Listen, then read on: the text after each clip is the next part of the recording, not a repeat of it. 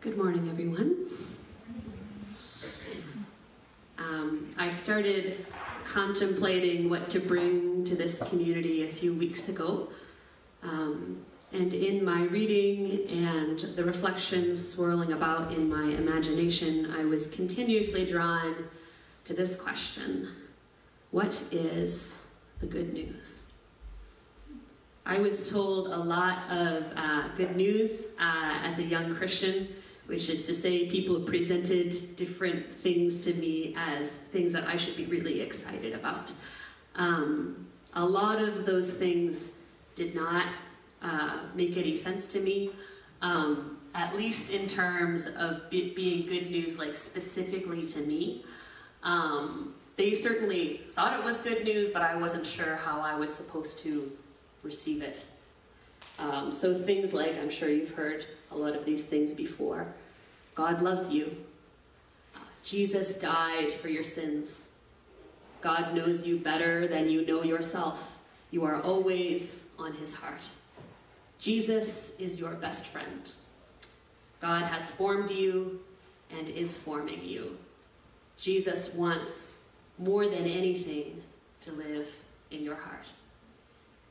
At this point, um, I hadn't really had any significant experiences of relationship with God or Jesus um, when I was hearing these things. Um, like, I mean, sure, like I knew who they were in theory, um, but I couldn't fully comprehend how I was supposed to respond to a love that I really had no experiential awareness of. Um, like I hadn't really had experiences of reading scripture where I felt the presence of God or Jesus. Hadn't really seen that in prayer. Like it just was something that felt very unfamiliar to me.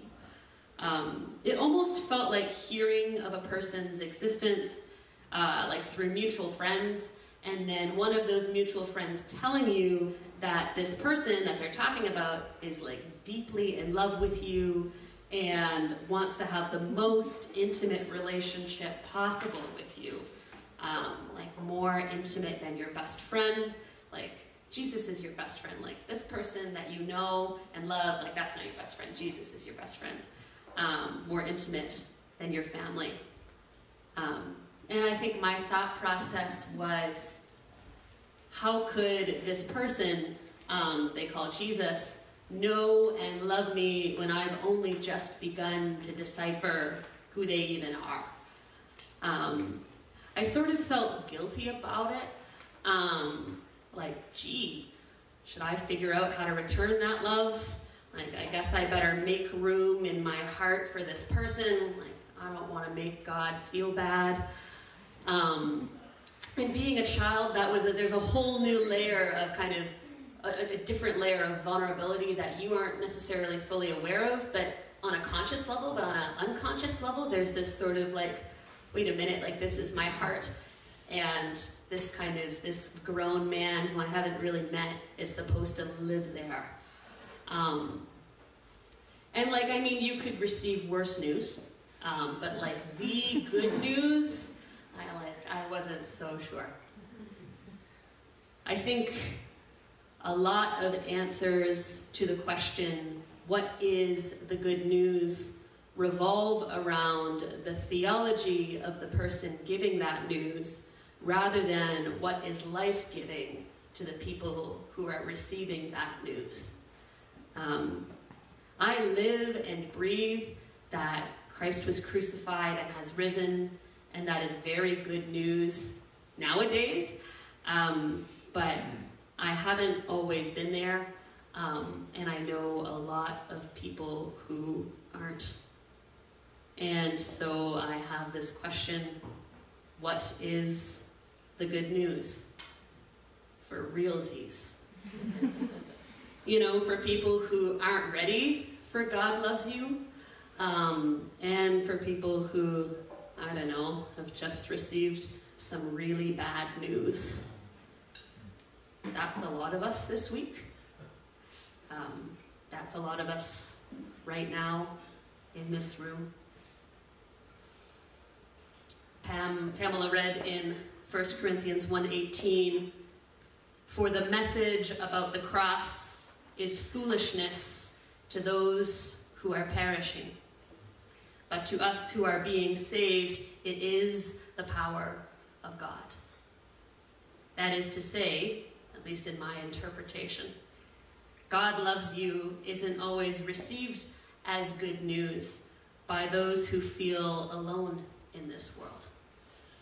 It can feel a little bit like a sick joke um, when you don't feel lovable and then you're told by somebody else this person loves you and you should and that should be a good that should be good news to you um, even people who have believed the message of the cross for a long time might not really want to hear jesus died for you in the wake of a tragedy. I'm not here to pretend I know what the good news is, not even specifically on this very day, in this very room, with all of you as my listeners. However, one of the things that in my experiences has brought me from an estrangement from God into communion with God and the body of Christ is the reception of sincere words of blessing. A blessing can take many forms. Uh, sometimes a blessing can be a gift of protection, like a blessing upon a place or a blessing upon a path, blessings on your journey, blessings on this house. Sometimes a blessing can be a reassurance of personal support like a blessing upon a couple's marriage or a blessing upon a person's entrance into a particular vocation.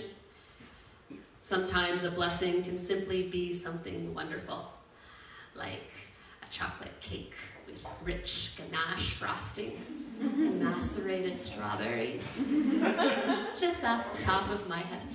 Um, while God loves you, uh, felt like a lot to handle for me uh, as a young person. May God's love be with you felt more like the reception of love. Those words asked nothing of me, gave me no sense of obligatory response. I could accept them on my own terms, and if I felt it in myself, I could believe in the hope that those words expressed. This felt more like God meeting me where I was at. A blessing is a word of hope, but not a command or an expectation. A blessing expresses care without conditions, encouragement, in the absence of certainty about the future. Words of blessing are one of the things giving me comfort in the wake of a profound unmooring in my life and the lives of so many of you that I deeply love. So, I have written some words of blessing I would like to leave in this room at this moment. Each blessing is meant to recognize the myriad of, of our experiences that we sometimes embody simultaneously and that sometimes character, characterize particular seasons. And I hope it feels like good news to each of you. May God bless you, you who do justice, love mercy, and walk humbly, blamelessly, righteously, and you who crawl and you who lay flat on the dirt.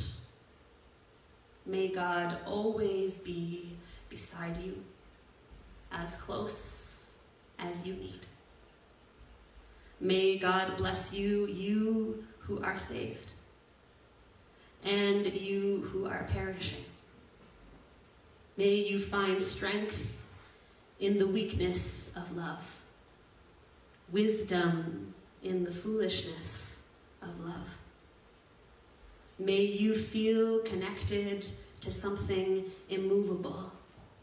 May you feel like there's something more for you than death in this world. May God bless you, you who are poor in spirit, who mourn, who are meek, who hunger and thirst for righteousness, who are merciful, who are pure in heart, who make peace, who are reviled and persecuted, and who endure evil, who wonder if God really could love you. May you find yourself guided, protected, reassured, supported, and given the most beautiful gifts. May you be blessed beyond what you dare hope. And may God's love be with you.